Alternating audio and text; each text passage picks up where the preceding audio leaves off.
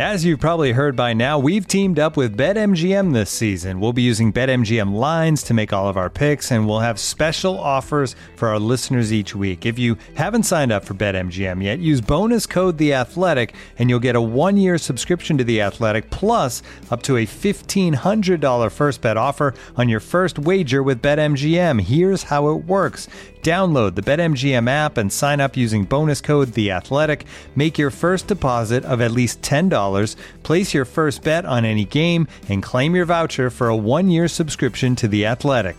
See BetMGM dot com for terms. U S promotional offers not available in D C, Mississippi, New York, Nevada, Ontario, or Puerto Rico. Gambling problem? Call one eight hundred gambler. Available in the U S. Call eight seven seven eight hope N Y or text HOPE-NY four six seven three six nine in New York. Call one eight hundred next step in Arizona. one eight hundred three two seven five zero five zero in Massachusetts. one eight hundred bets off in Iowa. one eight hundred two seven zero seven one one seven for confidential help in Michigan. one eight hundred nine eight one zero zero two three in Puerto Rico. First bet offer for new customers only in partnership with Kansas Crossing Casino and Hotel.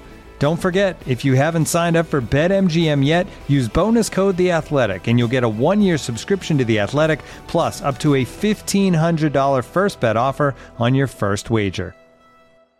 With threats to our nation waiting around every corner, adaptability is more important than ever. When conditions change without notice, quick strategic thinking is crucial, and with obstacles consistently impending, determination is essential in overcoming them. It's this willingness, decisiveness, and resilience that sets Marines apart. With our fighting spirit, we don't just fight battles, we win them. Marines are the constant our nation counts on to fight the unknown. And through adaptable problem solving, we do just that.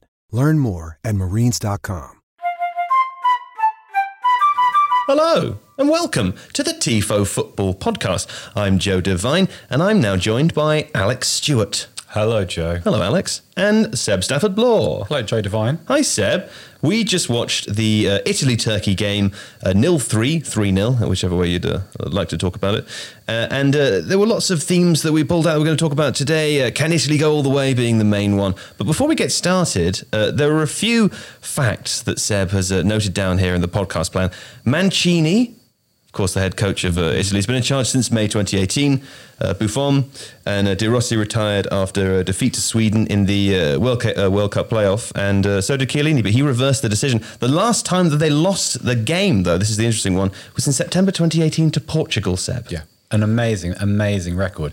It's also one that's kind of crept up on everybody because, you know what it's like during European qualification, you just you it kind of happens in the back in the background. You have teams that sort of slowly accumulate points. The opposition isn't necessarily that high, and over over time a, a sequence just develops like that, and all of a sudden you come into a tournament like this and Italy look like a team that haven't lost in three years. Yeah, and they also, really, I think the key being they look like a completely different team to the team that played prior to that, because you've listed here in the loss, yeah. there were four survivors. Uh, Berardi was on the bench for that game, Immobile, Jorginho and Donnarumma were the other players who played in that last loss, and since then the team has had a complete makeover. Yeah, in personnel but also style, Joe. I, I think one of the reasons we, we were talking before, we were all really looking forward to seeing Italy because they're playing a new style, they're playing a sort of more vertical, uh, Ticca Italia is the, the way it's referred to in Italy.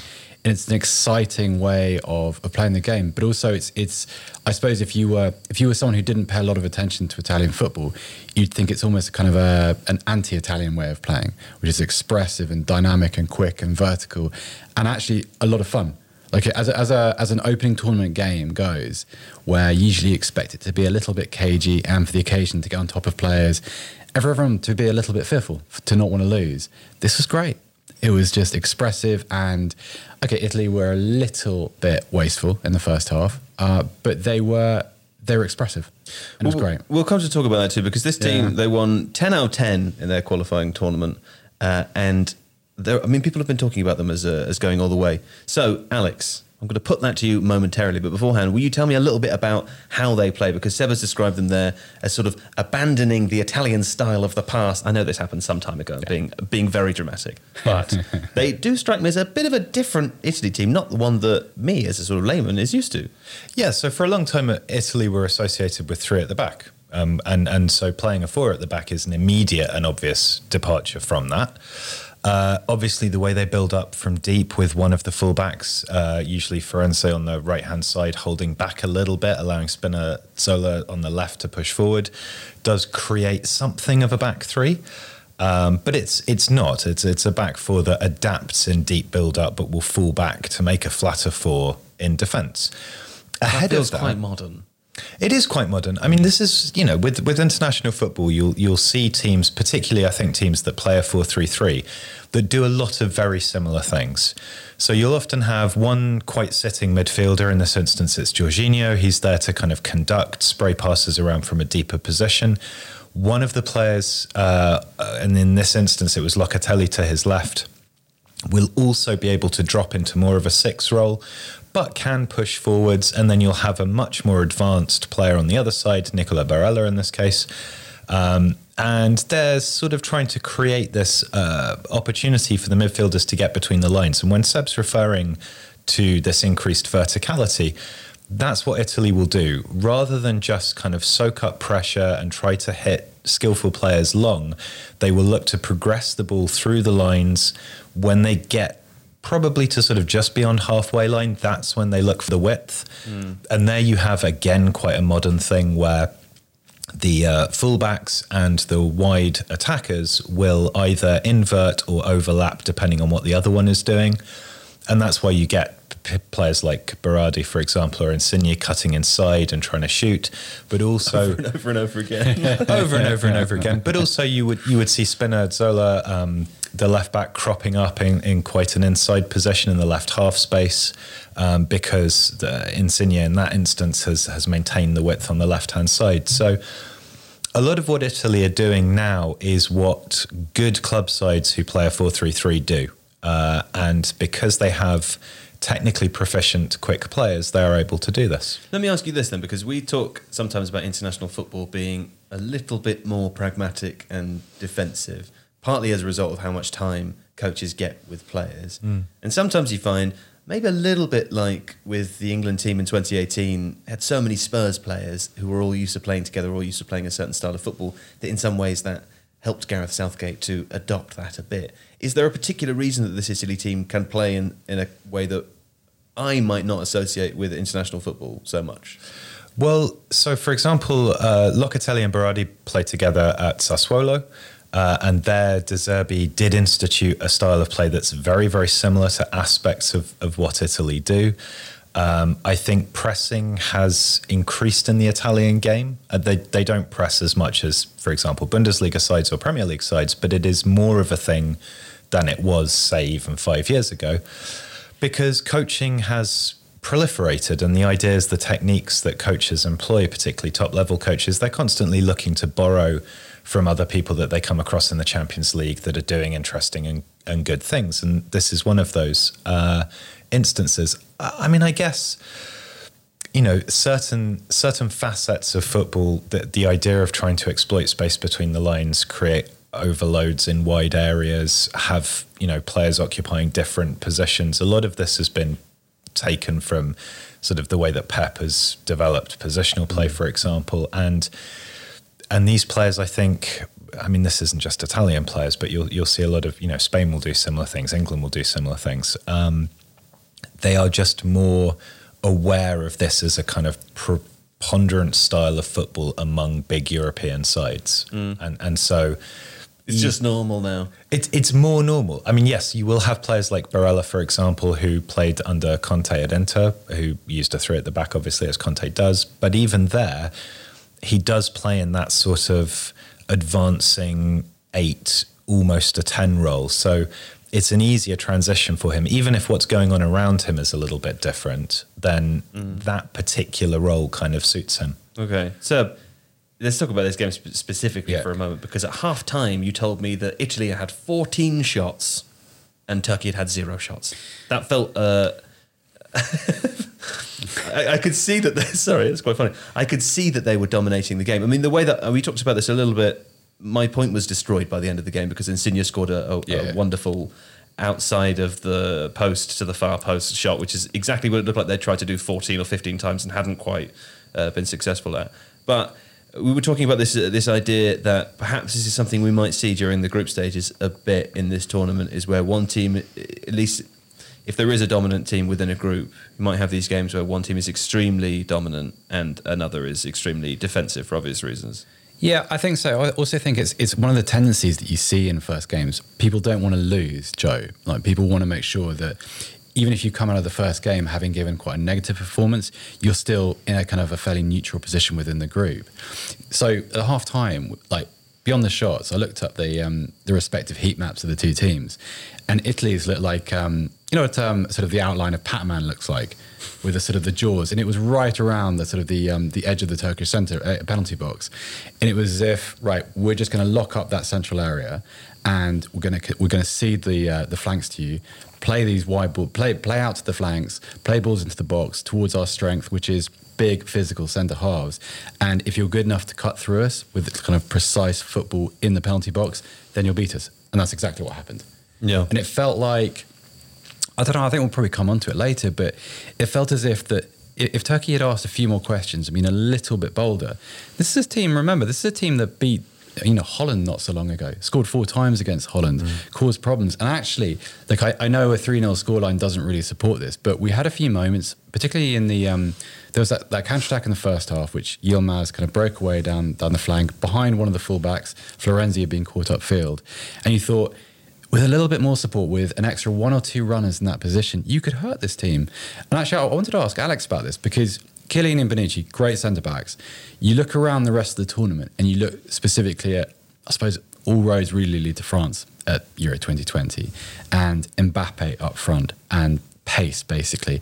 And I'd say Portugal haven't quite got as much direct pace, but they've got those direct players that if they get at centre-halves in that mould, it's a problem. I wonder if there's a there's an argument for, I don't know, dropping a dropping into a back three at some point, creating a little bit more stability so that you haven't got two players who are at the veteran stage of their career exposed to the, that kind of dynamism. Because that doesn't feel, if if Burak Yilmaz, much as we love him on the T F O podcast, um, if he's making you if me, he's making you look uncomfortable, mm. imagine what else lurks in the rest of the tournament. That's a worry for me. Well, I think bit. I think more the point there, if he's making you uncomfortable in that way, yeah. because if he's, you know, backing into you and contesting aerial balls, he's going to make anyone uncomfortable. Exactly. Yeah, exactly. Yeah, but yeah, yeah. no, I think you're right. I mean, so Italy, Italy did this a number of times uh, themselves quite successfully. The, the ball that comes back inside from an overlapping left back hits a player in a sort of fairly yeah. advanced left half space position, who then hits a ball back inside for a player to run onto, and kind of creates a sort of shape of, I'm trying to remember this as a podcast rather than just... You're not going to use my Pac-Man analogy. Sure, yeah. Um, but, you know, in, in preparation for this tournament, I've watched a lot of international teams play football, and a lot of them concede goals in that space, in that channel between yeah. what is there, either outside right centre-back of two or three and a wide right player. And I think, you know, one of the ways to counter this is to play three at the back, because in that sense, you're able to push one player across a little bit more. Yeah. Um, but I do think it also comes from the fact that when teams are transitioning quickly from defence into attack, opposition backlines are spreading, because whether they've got two or uh, three central defenders, the fullbacks are always pushing up at least yeah. and at least sort of thirty-five, forty yards. And so the centre-backs naturally split to do that in order to not leave acres of space in behind the fullbacks. But what that means is that they're not very close together, but they're yeah. also not, you know, right into those spaces. And it does mean that teams can transition there. And and it seems like it's a consistent area of weakness for almost every team in the tournament. It means you have to be really good in possession, right? Because if you yeah. if you if you turn the ball over or anywhere sort of, I guess, anywhere twenty yards beyond the halfway line, and you've got, so tonight, for instance, Spinazola was super aggressive on the left side. Yeah. He was great, by the way. I thought he was fantastic. Um, nearly scored that goal. Nearly scored that goal. Mm. But any mistake in that situation, and all of a sudden you are playing a very different game against a lot of teams, like you say, who have kind of adapted to having a three at the top of their formation and generally at least one very, very rapid player. It, it's, it would scare me. Yeah. yeah. Well, I, I think this is why you have uh, teams where there is quite a conservative holding midfielder who maybe, uh, Declan Rice is a good example here. For for West Ham, he's more progressive, right? Yeah. He's more press resistant. He'll carry the ball. He'll look to pass it long.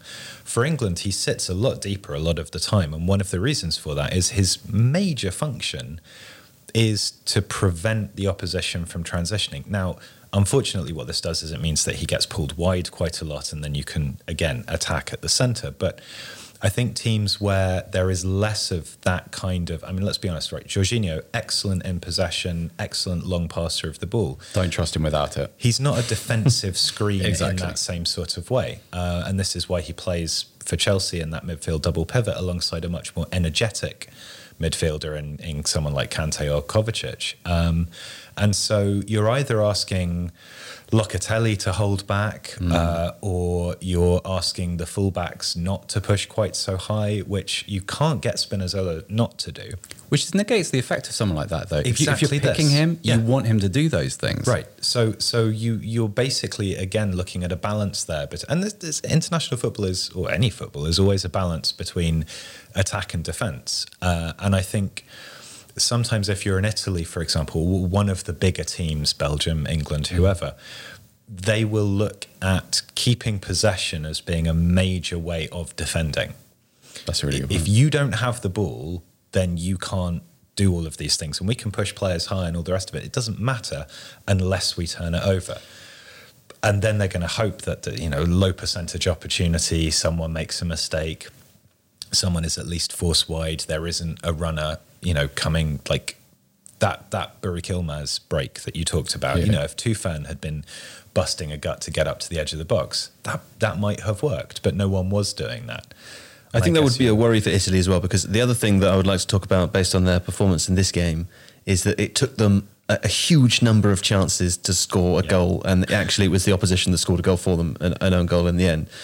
Uh, if uh, if they are playing against bigger teams, and I mean, we can talk a little bit about the, the rest of the, the teams in this group. We've got Wales and Switzerland to come. You feel after beating Turkey three nil that Italy are absolute clear favourites to finish top of this group. But as they progress further throughout the tournament, and they do face teams who hold on to the ball a little bit more, sharpness in attack has to be a much, you know, is going to, is going to be much more important. And presumably, do you get the impression, having watched this team a little bit before, that this was perhaps a nerves Uh, issue, that, you know, if like first game of the tournament, or is this something we've seen from Italy, takes them a little bit longer, they're not as sharp an attack? Yeah, they're, none of their strikers are particularly clinical in front of goal. Mm. Um, you know, yes, they generated a few decent opportunities from set pieces, and because they have Chiellini and Bonucci, that's always going to be, uh, you know, a, a potential option for them.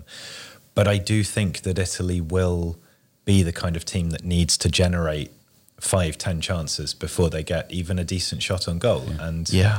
you know, that the, the the play that led to Demirel's own goal was good play, but it wasn't necessarily the kind of thing that they were regularly creating as an opportunity otherwise. Mm-hmm. It did need a mistake as well. Let's remember, I mean, good move. Well, it needed the slip, didn't it? It needed the slip, but, and it's a good that, percentage that ball. But driving, driving right to the byline and looking for that ball back through the corridor of uncertainty from a very, very deep position.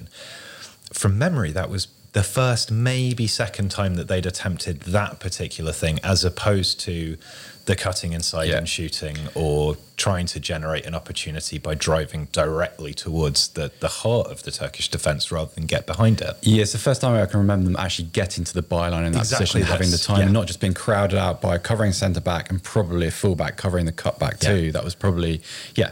And of course, though, this is one of the reasons why your full-backs overlap, right? Yeah. It, it's it's... that opportunity to get to the byline and pull that cross back is great. But also, even if they don't get the ball, by doing that or making that run, they're putting the opposition fullback in two minds, or they're dragging the wide midfielder with them, so that your inside forward is then only one-on-one with the fullback. And so that they'll they'll keep doing that. It's about decision-making yeah. when the ball is in that advanced area. Do you play it to the fullback on the overlap, or do you cut inside and shoot? And Italy did the latter probably one too many times. Yeah. I suppose the big question is then, can they go all the way, Seb? Uh, I think Answer ha- that. I think it's tricky, Joe. I think they're going to have to be flexible. I don't like that defence against the best players in, in the competition. Mm. I also, like, Alex has always men- already mentioned it, Jorginho is someone, we're a little bit biased because we've seen Jorginho in a Premier League context, and he exists in this kind of... Um, sphere of negativity, doesn't he? Because he he came over, he suffered a little bit when Sarri was at Chelsea. He got vilified as kind of as a as sort of the emblem for a regime that the fans didn't really like. But I still think that if you if you take that little triangle, Chiellini, Bonucci, Jorginho, I don't know, you put you match up top rate number nine, uh, some sort of, you know, really decent eights and tens into those areas, is still a little bit concerned. And I, I love watching those fullbacks. So we've talked about Spinazola. I thought he was great. Um, I don't know, maybe aggression and entertainment is going to look like naivety in about two and a half weeks' time. I don't know. I just think that France is so strong. Portugal is so strong. Um, I don't know. England I, is so strong. I, but also, I, I think they need they need a kind of, they need a perfect game. Like you'd say, if you match this Italy team up against France or Portugal, you'd say they probably win three out of ten. Because just because of the players they've got on the pitch, and also mm. because there aren't many players in this Italy team. They're good players. They've got a, a wonderful unbeaten run. Have any of these players uh, achieved at international level? No, not really. Um, and so you worry about how they're going to be in those kind of games. Like beating Turkey on opening night in front of your home crowd, it's different. It's different. Do you know, also, watching the game, I don't know how to describe it, but three nil uh, sort of, it feels... like it flatters them, even yeah. though having watched the game, it doesn't flatter them at no, all, no. But it still feels like it flatters them. And I can't quite put my finger on why that is. Maybe it was just, as you said, a little, a little bit of sloppiness. And I think we maybe we should put ourselves in the position of the players. It's a European Championship. It's been something they've been working for for a long time, delayed by a year. Everyone's absolutely knackered after a kind of, you know, a squeeze together yeah. uh, domestic season. So I think you saw, like, you know, the commentators were talking about it with the Turkey team, uh, about sixty-five minutes in, players being subbed off, like yeah. almost crawling to the touchline. Florenzi made it out of the first half just about. Yeah, yeah. You know, you know what's interesting though? I, I w- let's be fair, because twenty eighteen, Italian football's in chaos. There's a really decent generation of players coming through, but nobody really cares about that because the top level is really negative. That playoff against Sweden was a disaster, like the failure to, to qualify for the World Cup. So to come from where they are, from where they were, sorry, to the run that they've had and forgetting whether they deserve to win three nil, two nil, four nil, like to produce that as a performance and for us to be talking now about whether they're equipped to go and win the tournament, that's still a really dramatic turn in their cycle. Yeah, and we're true. Like, just, I don't know, are they any good or not? It's, it feels it feels a little bit harsh. It's just that, yeah. I don't know, it's, it's almost like their improvement has happened so quickly and it's been so dramatic that you almost don't trust it. Does that make sense? Yeah, I know what you're saying. I know what you're saying. Uh, okay, we'll be back in just a minute. Hey, it's Kaylee Cuoco for Priceline. Ready to go to your happy place for a happy price? Well, why didn't you say so? Just download the Priceline app right now and save up to sixty percent on hotels. So whether it's Cousin Kevin's Kazoo Concert in Kansas City, go Kevin, or Becky's Bachelorette Bash in Bermuda, you never have to miss a trip ever again. So download the Priceline app today. Your savings are waiting. Go to your happy place for a happy price. Go to your happy price, Priceline. This episode is brought to you by Hyperice, the leader in advanced warm-up and recovery technology. They have tons of innovative products, like Venom-heated wearables to help soothe sore back muscles, Normatec compression boots to speed up recovery and increase circulation, and Hypervolt massage guns to improve mobility. Loved by athletes like Naomi Osaka and Erling Haaland. Try them yourself. Get ten percent off your order with the code MOVE at hyperice dot com. We're back. Let's talk about Turkey. Uh, Alex, we, I know we've mentioned Turkey a little bit already, but will you tell me a bit about how they set up? I was disappointed, I'll be honest. I've got yeah. two Turkish players in my fantasy team, both uh, two of the three Ilmazes. One of them didn't play. Uh, but uh, I thought, when I looked at the team, oh, that's a good team. They've got yeah. some Lille players, as you were mentioning. Uh, lots of players whose names I recognise. Soyuncu, of course. Great, he's a great player. Wonderful haircut, you know. Uh, I was disappointed. I was expecting more from them, and now I remember that they're in the same group as Switzerland and Wales. It's actually not that straightforward, is it? No, it it's tricky. I like Turkey are quite an interesting team tactically. So they sort of have a again they they do this thing where the, the centre backs will split wide. The goalkeeper, who I think was exceptional, this yeah, game, by outstanding. The way. He was great. Really, he I mean, really in great. terms of decision making, a couple of the saves, but also that low flat kicking uh, to to penetrate the the first line mm. or two of the Italian defence, I thought was really, really impressive. But so the fullbacks will push up a little bit. Um, Yokoslu sits in uh, and creates a kind of diamond with the centre-back so that they can rotate the ball. But then ahead of that, it gets very messy. Um, so Yılmaz is there to act as a focal point, but also to run the channels. Um, behind that, you've effectively got players um, who, for their club sides, play a variety of different positions. And really, apart from Tufan, who is an orthodox number eight, all of those other players in, in Turkey's lineup have played in wide positions, have played as tens, have played as strikers or second strikers. And what I found with Turkey today was that in the rare occasions where they did have the ball, and let's be honest, they had almost no sustained possession. So even then, it, it becomes quite difficult to analyse them because you, you can't see what they're doing mm. uh, if they don't have the ball. But they clustered way too much in the middle for me. I don't I don't think the, the fullbacks were pushing high enough to get the width. I think Calhanoglu's natural inclination is to drift inside and look for the ball and act as the, the creative hub, which is why he plays very much as a kind of an inside player or an eight for, mm. for Milan. But you stick him on the wing, he's going to come inside, but he's going to come inside quite deep because he's a he's a through ball player. He's a long passer. He's not the sort of person who's going to dribble it forwards. Mm. You end up basically with just a... And this is why they brought Under on in the second half, because they needed somebody, anybody, to try and maintain the width, at least to attack one of these fullbacks. If Italy's fullbacks are pushing high, high, high all the time, and you don't have a winger who's looking to get in behind them, then that's kind of a an error. But I, I, it's because Turkey's best and most creative players are not natural wide players. Well, I was going to ask you specifically about uh, Calhanoglu, because he's uh, so been um, linked to various Premier League teams. Available season. On a free transfer now. Is he available? Well, this he summer is available on a free transfer. Yep. Goodness gracious me. It's A C Milan right now, isn't he? He is indeed, yeah. Yep. And he's a player that you know, people people are excited about. I remember um, reading James Horncastle's uh, Italy preview before, mm. and he sort of pointed out pointed him out as you know needing to prove that he's worth that move now, because this is this is this will be his big opportunity, yep. right, yep. at the at, at his age. Um, but you're right, we didn't really get to see much of him, did we? No. And that was a little disappointing. It's a real shame. So he's... He's not a massive goal threat, although from direct, direct from set pieces, he can be really, really good. He will occasionally whack in the absolute perler from sort of thirty-five yards, one touch, half volley.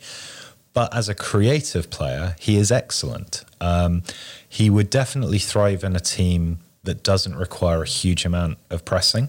He's not a particularly dynamic defender, um, but if you want somebody who can sit in either as a, a ten or, I suppose someone, I don't know, he's a little bit like uh, a Ziyech, for example, who can who can sit in that space tucked ever so slightly inside from a wide area and do interesting and creative things with the ball, but you're not going to rely on him in a in a high pressing team. He wouldn't mm. work at Liverpool, for example, I don't think. Hakim and Hakan. I, sure. I'd watch that. I'd listen to that podcast.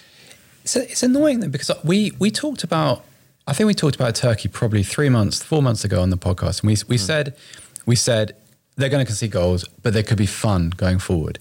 And I feel a little bit shortchanged because I think that I mean, we we've we spent time watching Lille this season and we've enjoyed watching Yılmaz. But Calhanoglu to me is someone you need to play in this Turkish team.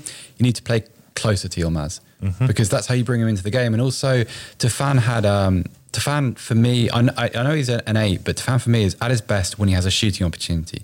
You got to put him in position to be a goal threat. And so I would have played Okay as a, at the base of a centre midfield, Tufan next to him, and then build a little bit of a three out of Calhanoglu and Yılmaz and probably someone like Undo just for the, for the pace, because I think Turkey are going to have to play a little bit on the counter-attack, but you just... Play to your strengths. Here's yeah. a question. Play though. to your strengths. Would you say that directly to the face of uh, Şenol Güneş? I would not. No, I would be afraid. He looks like a man with authority. He looks like a man that would hit me for saying that to his face. So we shall no. know. I just and, and you, look, I, I, it's difficult because when when you have a situation in a tournament where a, a third place team can go through as as you know for being a best runner up or one of the best runners up, then the temptation is to be conservative and to be negative and to kind of um, curl up into a ball and say, mm. please don't hurt me too much on opening night, because if you do, you're going to destroy my confidence. I get it, I get it, I get it. But also dance with the one that brung you, because you can... Turkey have the tools to damage teams. And I, I think I still hope to see that against Wales and Sweden, uh, Switzerland, sorry. I, I think they'll beat Wales. but it just feels like a little bit of a missed opportunity. And it's it's sad that they've they've progressed and now they've created this big negative on opening night. It's just unfortunate. Well, after the, after this result now, there's, yeah. there's uh, probably the things they'll have third place progression in the back of their mind. Because I said, with, like, with Wales re- and Switzerland are not easy straight. games, right? They're not easy games, and I, I think this kind of forces their hand. You, you could see three times in your first game, you're on the back foot immediately, mm. and you have to come out of your shell. I wonder whether, like, Wales, to me, I think Wales, Turkey is going to be really interesting because Switzerland are not going to be an open team. They're a little bit more... We might see more of Turkey's attacking flair exactly against that. Switzerland, right? Yeah. Well, I think that would be fun. To. I think I'll have to. I, I I suspect, and we were talking about this a little bit before, I suspect that Wales will actually cause Turkey more problems than Switzerland will. Yeah, you were saying this. Um, yeah. Because this uh, the use of the, the false nine that Wales have been doing, rather than having just Kiefer Moore up front as a target man, they've, they've been trying to play a little more through the lines. And these quick movements, and, and then you've got, you know, obviously someone like Gareth Bale making those surging runs in field. It seemed like that space was the space that Turkey found hardest to defend, which is odd because they've got... That's their strength. Progressive, bulky centre-backs yeah. who will push forward. I mean, Soyuncu's biggest single weakness as a defender is he sells himself by going too quickly out. So I'm not you, quite sure why that, that happened, Soyuncu- but... To me, he, he's someone that got spooked at some point. When he when he when he first established himself at Leicester, he was a really excellent player, like mm. on the ball, without the ball, did everything really well. It seems to me as if there's something that there's been like a it's like a trauma that's occurred in his in his um, in his playing personality, and it's kind of created this slight rashness. There's like a, um, a first and second act. No, he was always he was rash before was he, he moved like to Leicester. Yeah, okay, yeah. Okay. He he he's the kind of centre back who, when he sees the ball coming through the air and the the opposition player is going to have it is ten yards in front of him, he still wants to try and make he'll, that header. He'll Alikri and Mangala. Right? Yeah, yeah, and and sometimes he will he you know he'll go past, yeah, he'll yeah, overshoot, yeah, yeah. Or, and so he has this tendency. I I think. You know, Switzerland will be more dynamic, more physical, um, but will also probably give Turkey the lion's share of, well, not lion's share of possession, but a decent chunk of possession that will allow them to start stringing some passes together. I, th- I think Wales could be very tricky on the counter for Turkey. That's interesting. I worry a little bit about Switzerland's ability to score goals because Haris Seferović is still starting on top of their formation. How often do you worry about that, honestly? I mean, it doesn't keep me awake at night worried, but it's kind of... the second time he's mentioned it today. I, mm. I mean, it's it's been a little bit of a concern. I brought it up a few times, and um, I, I kind of bully Haris Seferović every time there's an international tournament. I, sure. I, I just don't understand how he... Anyway, yeah. I feel like if I go further down that road, it's going to end with... Remember that going, we're live. Yeah, but... we it, can't cut out the things that you say. No, but I was going to say, like, if I go further down that um, further yeah. down that road, he's going to end up making me look silly at some point. So, you know, I Fingers just... crossed. I think... Him playing as a as single centre forward against those those Turkish, Turkish defenders, I'd like Turkey against them. I think. Listen, let's not blow our, our Swiss wad. We've got them to come. We'll okay. talk about that okay. tomorrow. Fine. Uh, I'm curious to know, after almost no information and only one game, what you now think the outcome of uh, of Group A will will look like. I mean, I assume we would all agree wholeheartedly that Italy will finish top of the group without any huge struggles. I mean, I remember yeah. you saying that you thought that Wales might cause them problems. Because of how high they, how high the uh, high defensive line is, I, I think any team can cause Italy problems. Uh, I think I think Italy's problem. Full stop. Okay. No, it's, Italy's problem is going to be a problem that any team can exploit. Yeah, and that is the combination of two slow centre backs, admittedly great readers of the ball, you know, intelligent footballers, but they're still slow. Protected by a defensive midfielder who's not very defensive, with fullbacks who by and large want to play basically in the opposition penalty area. And it doesn't matter if you're Switzerland or Wales or any of the teams that Italy will meet further down the line, that is an exploitable situation. Certain teams will do it better. If a team has a Kylian Mbappe in it, for example, sure. then it's going to be fine. They have all the best players. Fastest players. Oh, okay. I uh, wonder I wonder if, if Wales push Bale into more of a nine in that, because like yeah. he's not he's not the player that, obviously, because he's much older, he's not the player that destroyed Maicon down the left-hand side. He's not a player that's going to bounce like a metronome um, up and down a wing. He's a goal scorer now. He's a centre forward. He's still quick. But if you put him up against ageing centre halves, he still looks very quick. Well, I mean, the big question here then is who finishes second in this group? It should still be Turkey. I still think Turkey, yeah. But mm. don't rule out Wales pulling off a slightly shock result against someone. You have to you have to venture a prediction too. Oh, I think Wales will finish second. Really? Bold. I okay. mean, I, I, it's difficult to demur from that because the other thing I do like about Wales is that if the kind of Wilson, Bale, James, very rapid, lots of passes, lots of David pace. Brooks as well, mm-hmm. if that approach doesn't work, then they can bring on a proper lump of a target man yeah. and bang the ball into them with quick runners off. So, and they've got Gareth Bale and Aaron Ramsey, right? As we talked about outside, that Wales's problem is that they have a slightly porous back line where none of the players are really, you know, established starters at top-level teams. Sure. So they're going to have to hope that they hold out. But on the counter-attack, Wales have scored some absolutely sublime goals recently. Can I say as well, I, I might be totally misremembering this, but wasn't one of the surprising things about twenty sixteen that Wales defended really, really well yeah, and didn't definitely. concede many goals? Yes, but they... With a with a defence full of players who weren't top-level defenders. But with a back five... Yeah. where they could basically ping it long to Hal Robson-Kanu and hope that someone would run yeah. off them. You okay. also had, I suppose... So it's, it's a different style of football now. Mm. Bale, at you know, twenty-six, twenty-seven, genuinely a world-class player at the top of his form. I mean, I, I, let, me, let me ask you, though, if you if you got Wales finishing second, who are they beating to get there? The other teams that finished third and fourth. You're not going to expand on that. That's just... No. Okay. No, I, mean, I, I would, I would, I would expand. I was, I, my, my expectation was that Turkey would finish second yeah. before I watched Turkey this evening, and I, I again, I will return to my point. Uh, Italy absolutely deserved to win the game.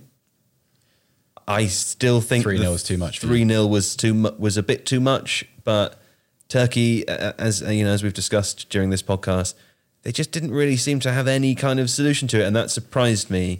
Uh, and I feel like another team. With a bit more gusto. Yeah. I don't know. That's the wrong, you know, it's like all the wrong words, but I, I, I would be surprised to see Italy do the same thing to Switzerland or the same thing to Wales, and that means something to me. What was the um, the statistic that we heard, which was that that was the first time that Italy have won a game by more than two goals? In a, it's the first time they've scored more than two goals in a European Championship game. To me, that's absolutely insane. It is insane. That might be part of why. And it should have been six. Yeah, yeah. It should have been six, and that's why I'm disappointed. fourteen shots to nothing at halftime. Yes, it should have been six. We've been talking about this for a long time. Have, I think we, we have, started yeah. with that statistic. But that's nice and, you know, that's sure. no, good symmetry. We'll, we'll be back in a moment. This episode is brought to you by Pepsi Wild Cherry. Pepsi Wild Cherry is bursting with delicious cherry flavor and a sweet, crisp taste that gives you more to go wild for.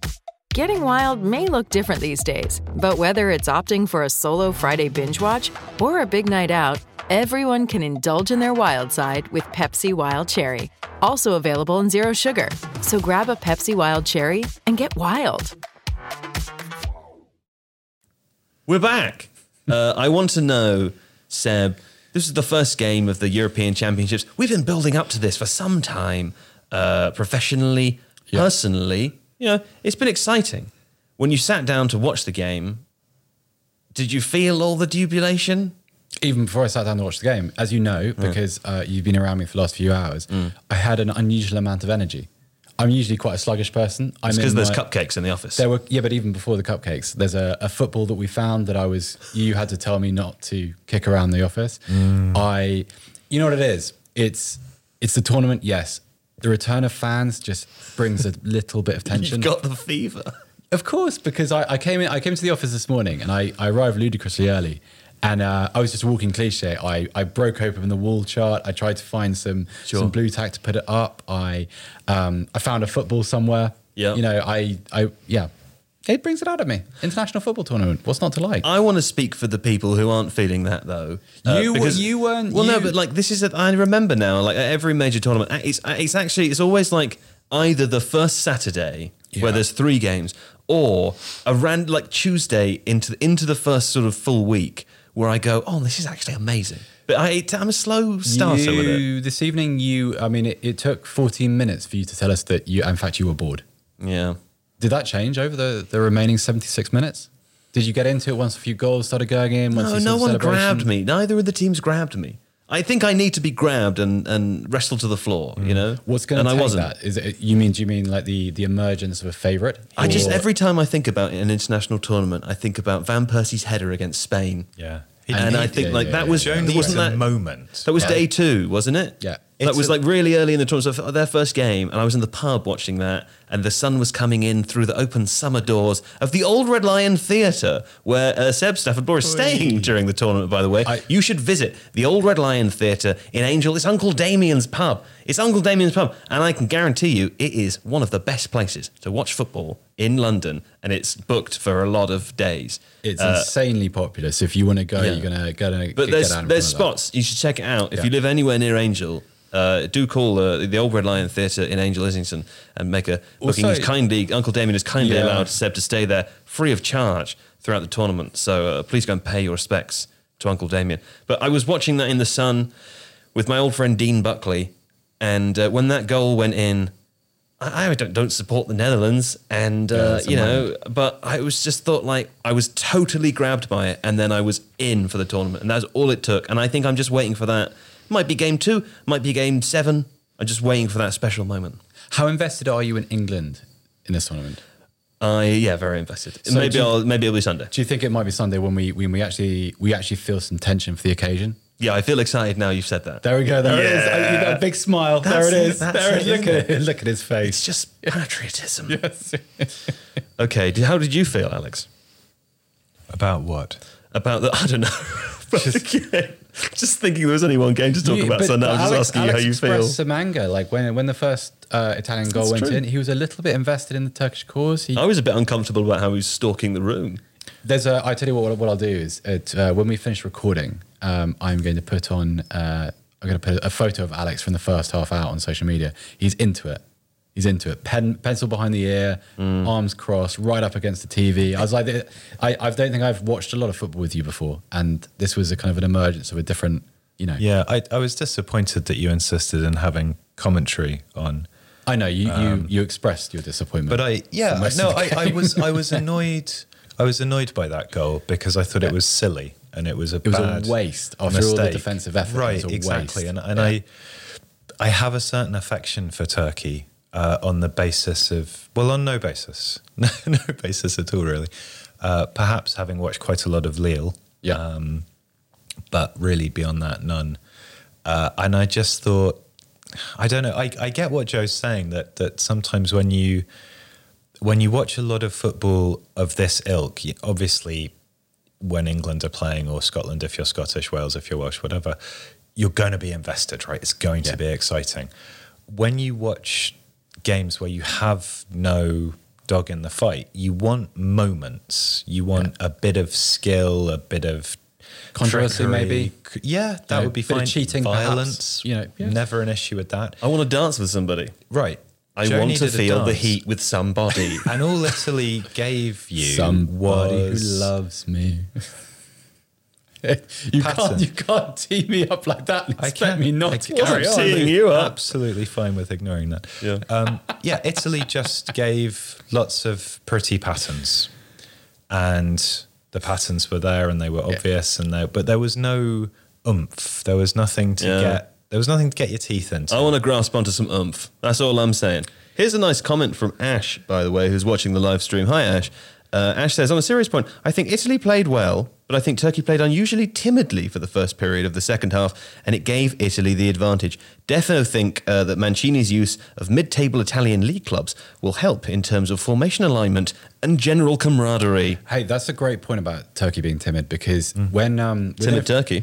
Well, within a few minutes of, of Under coming on, he um, intercepted the, uh, the ball, broke up the field, and you thought, right... Someone support him, someone support him, someone support him. And he showed a little bit of a weakness, and the chance didn't result in a particularly good shooting opportunity because there was no one in support. Yeah. But you felt like that could be the spark for a little bit of momentum. Like you've unearthed the weakness, yeah. point yourself at it, you know, dedicate some resources to to exposing it a little bit more, and it didn't mm. happen. You thought, there's your opening, there's your there's your there's your prompt, and I don't know. Just added to this, we've talked about frustration a few times. That was another instance for me. I was I was uh, annoying. Well, here's here's another one from Pat O, uh, who thinks that Insigne is the weak link. When he has a decision to make, uh, he usually makes the wrong one. What do you think about that, Alex?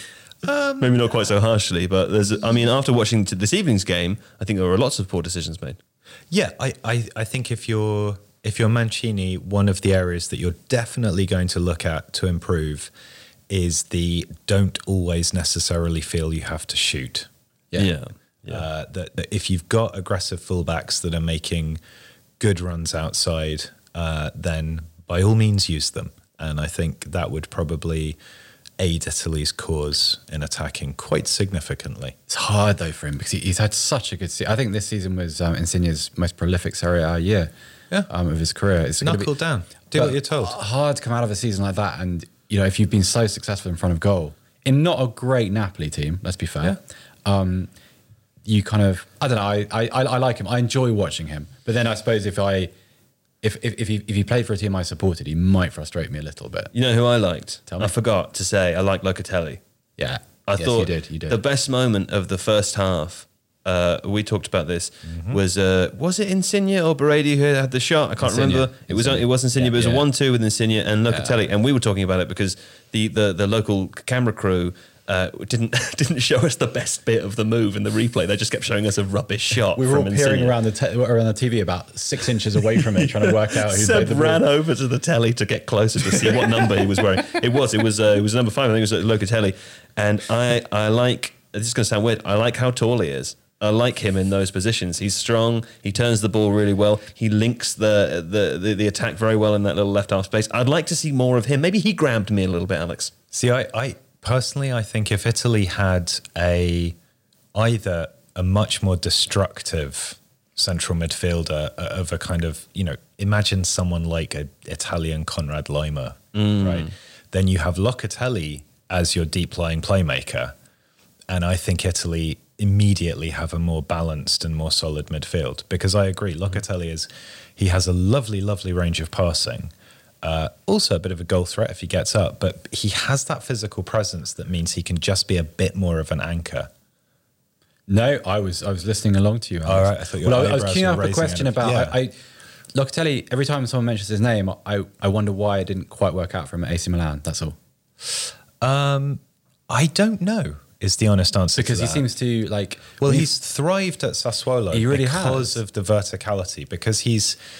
Because he can drop off and collect the ball and then spray passes forwards. And he has, he is absolutely the creative hub of that team and, and has all of the responsibility uh, about transitioning the ball from the defence to the attack. It, it almost exclusively goes through him. Not almost exclusively, but a lot of it goes through him. And I think he's a player who really, at, at a youngish age, because he's what, twenty-four maybe? Still very young. Um, he's thrived on that responsibility, and he's played with a coach who, and if you if you read about De Zerbi, one of the things that, that his players often say is that he gives you the opportunity to screw up, that he will tell you to do these quite complex things, quite difficult tactical ideas. Go out and try them, and if you mess it up and it goes wrong and we lose, don't worry about it because you're doing the right thing, you just haven't quite got the execution yet. And that's that's what has seen Locatelli really blossom into one of these fantastic all-round midfielders. Dovidaz uh, V says that uh, that was a financial decision on the part of Milan. Really? That's interesting. No, it's great having live comments. It's, yeah, it's really good, really good for crowdsourcing thanks, thanks, information Dovidaz. that yeah. we don't know. That's, that's extremely good. helpful. Yeah. Yeah. Okay. But then they went and got Benacer, so... Who's a lovely player. Yeah. To me, that's... That's not really Arsenal the, should have bought. But well, whatever. It's kind of we're, we're kind of veering off a little bit, but that's kind of like a, that feels like a, a scouting blind spot on behalf of a lot of different clubs across Europe. Which, and, what is? Well, just not finding a player like that, and not you know if you look at the kind of the clubs, it was that, incredibly obvious based on the, his yeah, numbers. But look at the amount of clubs that passed on him. Look at the, and also look at the look at some of those clubs and look at the vacancies they have in that position. Oh, that's yeah. really interesting. Yeah, but then Milan have got a really smart transfer team. They do now, yeah. yeah they After do a now. very long time, yes, they do yeah. now. I checked out for a minute. I was reading the comments. Uh, you guys carried on talking. Uh, the last thing I want to do for today's episode, I'm pumped now. Now I'm pumped. You've been grabbed by Locatelli. You have. I was grabbed by Locatelli. I was also I was grabbed by the England show. I, I forgot England. England were in your, your face kind of lit up a little bit, and you know you got excited. Well, I'm you know, just really looking forward to seeing us go out in the quarterfinals. Um, Group A. I can see over here on to my right hand side uh, that there is a we've got the wonderful Euro Tifo twenty twenty. Uh, uh, What do you call that? Wall chart. Wall, Wall chart. chart. Designed by our very own Alice Devine. Yeah, designed by Sister Alice. Uh, she's not a nun. She is my sister. What are the games? What are the next two games, sorry, uh, that they play? Uh, the, uh, the, who does Turkey play next, Alex? Uh, Turkey play Wales on the fifteenth. That's and exciting. Then they play Switzerland on the twentieth. Okay. That's it. That's good to know. That's good to know. Well, we'll come back to talk about those closer to the time. But um, tomorrow's three games... I would like to hear predictions from you both, and we'll make sure to get J J's before the game starts tomorrow, because during the twenty eighteen World Cup, I personally had quite a lot of fun doing this with a, a different point system for uh, predictions for the next day, because I won and Alex lost, and uh, every time we do, just to remind you again, Alex, I did beat you in the fantasy football by two hundred points. He's not paying attention to me now. He's, he's you also beat listening. me, so I, I'm actually with Alex. No, I mean, I was this. paying attention. Just, like, I just just saying, some people like to keep their football again, knowledge locked away, when, when deep, you, deep down, only for the sake of competition. When uh, you all I need, all I need to hear from you, yeah. is there's three fixtures tomorrow. Yes, and I would like predictions for you from those fixtures, please. Predictions with scores or just. Uh, With Just scores. Winners. I want scores, You want please. scores. I want scores. Uh, I think Switzerland beat Wales two nil. Yeah. What? I, what? I think Denmark give Finland a little bit of a thumping. I think that's three nil. Um, and you know what? Uh, and I'm going to I'm gonna uh, introduce a sub-point to this. Don't hit the table. Because that interferes with the sound. You have to- told me that. What have quite, I told you? You have told me that yeah. quite a few times. Yeah. Um, Uh, I think Belgium-Russia is finishing as a one-all draw. I think it's Russia... Go. It's full of hot takes, isn't I it? I think Russia are better than people think they are. I think Belgium have a few more weaknesses. I think Belgium carry, like, a pretty big punch into the tournament. I think he's offended the Finns and he's come up with two I'm alienating crazy all, results. All different. Yeah, but I, I got to be bold. Like, I'd be... You know, no, you don't. The, you want to take your slow no, no, and steady you, wins the you, race. You've, you've introduced a, a prediction game and you've asked for my predictions before you've told me how it's being judged, how it's being scored, um, well, how points are awarded. Judged on the basis of who gets the most. Yeah, but right. He suggested that there's more than just a kind of one point per one correct prediction. Yeah, because oh, if you get the score right, Joe will change the rules to. to I won't. To, I so won't. There's a there's yeah, a there's yeah. a coup here. There's a coup here. And he'll right. he'll record listen, some kind of jingle about listen, it. Hey, you know. Shush up. Stop talking. But thank you for your predictions. Alex, I'd like your predictions, please. So, obviously, the proviso that football is a luck. Go, go, go, go, go, go, go, go. And so predictions are ultimately pointless. Uh, uh-huh. Wales two one, Denmark four nil, Belgium three one. Ooh, Fin- no one from Finland is listening or watching this again. I no, Listen, That's I really right. like Finland. I... They're organised. Why do you hate everyone from Finland? Why? I, I even learned bits of Finnish during lockdown. Kilti koira, which means bad dog in Finnish. Okay. Or is it good dog? I hate to know why you know how to say that. Anyway, it's, hang on. It's an early thing on Duolingo. We, we need, you know, hit your predictions too. I yeah, just, that's, that's sorry, what I'm doing. Can I just say quickly on Russia? Mm. They, Russia... Everything revolves around Golovin, Fernandez, and Zuba. And yes, Zuba can cause player, Belgium's Zuba. problem, Belgium's centre backs problems. Uh, but that Russian defensive line is a hot mess, and they can Zuba. Zuba's like a he's like a character in the Iliad. Like he's he's, he's like something something that you him, have to defeat on the way so home. He's a little bit war. like Kiefer Moore in that he is built like a brick outhouse, but actually. His layoff play, his touch is really, really impressive. Yeah. This is not just somebody that you... Lo- the only thing he won't do is press. He kind of chugs around angrily. But if, if you told him to press and he said no, you'd be like, oh, fine, don't I'd worry just about be, that. I, I just, don't worry about whatever. It. But Golovin is worth watching. Golovin is class. Yeah. Mm. yeah, yeah. He was the he was the flavour of twenty eighteen, I remember. He was? Super, yeah, yeah. It's fun to watch them. Yeah. yeah. And Ch- Ch- Ch- what's the fellow? Cherchesov. No, that's the coach. That's the coach. The, the oh, guy, Cheryshev. Cheryshev, who's yeah. got that amazing... Yeah. Denis Cheryshev. Yeah. Funny old career, Denis Cheryshev. Never played for Real Madrid, didn't he? Yeah, he was a Real Madrid originally. The thing about Dennis Shaarawy is he is extraordinarily attractive. Like what? Like a man who you would say minimum nine out of ten for physical looks. I would say that the tournament is grabbing you tomorrow. By the sounds of things, if, if Cheryshev is playing, I'm I'll be Google grabbing him some. Now. He was extremely attractive. Like just, I mean, s- symmetrically speaking, uh, you know, symmetrically speaking. Right, it's my turn to do predictions, isn't it? What yeah. do I say? I say, um, what were the games? Oh, Wales, Switzerland. Wales, first. Switzerland. Yeah. I think Wales are going to win that game. Okay, I think they're going to win that game. Note how he goes last. Yeah. one nil. I'll go first okay, tomorrow. Okay, all right. I think they're going to win, the, win that game one nil. Denmark-Finland, please. Denmark-Finland. I think it's going to be one one. No. And I think Temu's going to score a goal. Right. Mister Pookie. Belgium-Russia. I'm going to say uh, Russia will win that game. Really? Score? Oh, I regret saying that. But boxed himself right into a corner. three two. Change your mind. three two to Russia. I mean, it's... No, no, no, no. You can't change your mind. Okay. Uh, it's like when you take your hand off a chess piece. It's done. It's yeah. moved. It's over.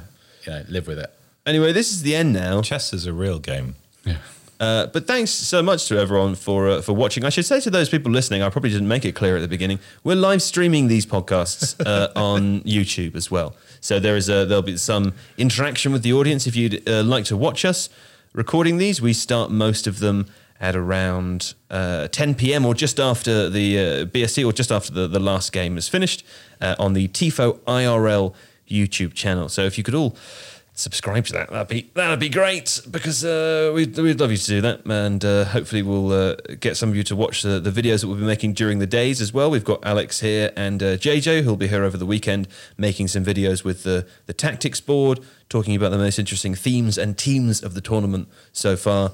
And uh, we'll be back tomorrow and Sunday and Monday and every day until the first break Forever. in fourteen days' Never. time. Yeah. Uh, so join us on uh, YouTube at Tifo I R L, or indeed continue to download the audio of this show after the fact, uh, wherever you download your podcasts. Uh, but for now, Alex Stewart, thank you. Thank you, Joe. And Seb Stafford-Blore, V. Hatengun. Thank you, Joe Devine. Yeah. Uh, also, thanks to Don, our live streaming videographer, who you can't see. Uh, but he's there. Anyway, back tomorrow, and uh, farewell all.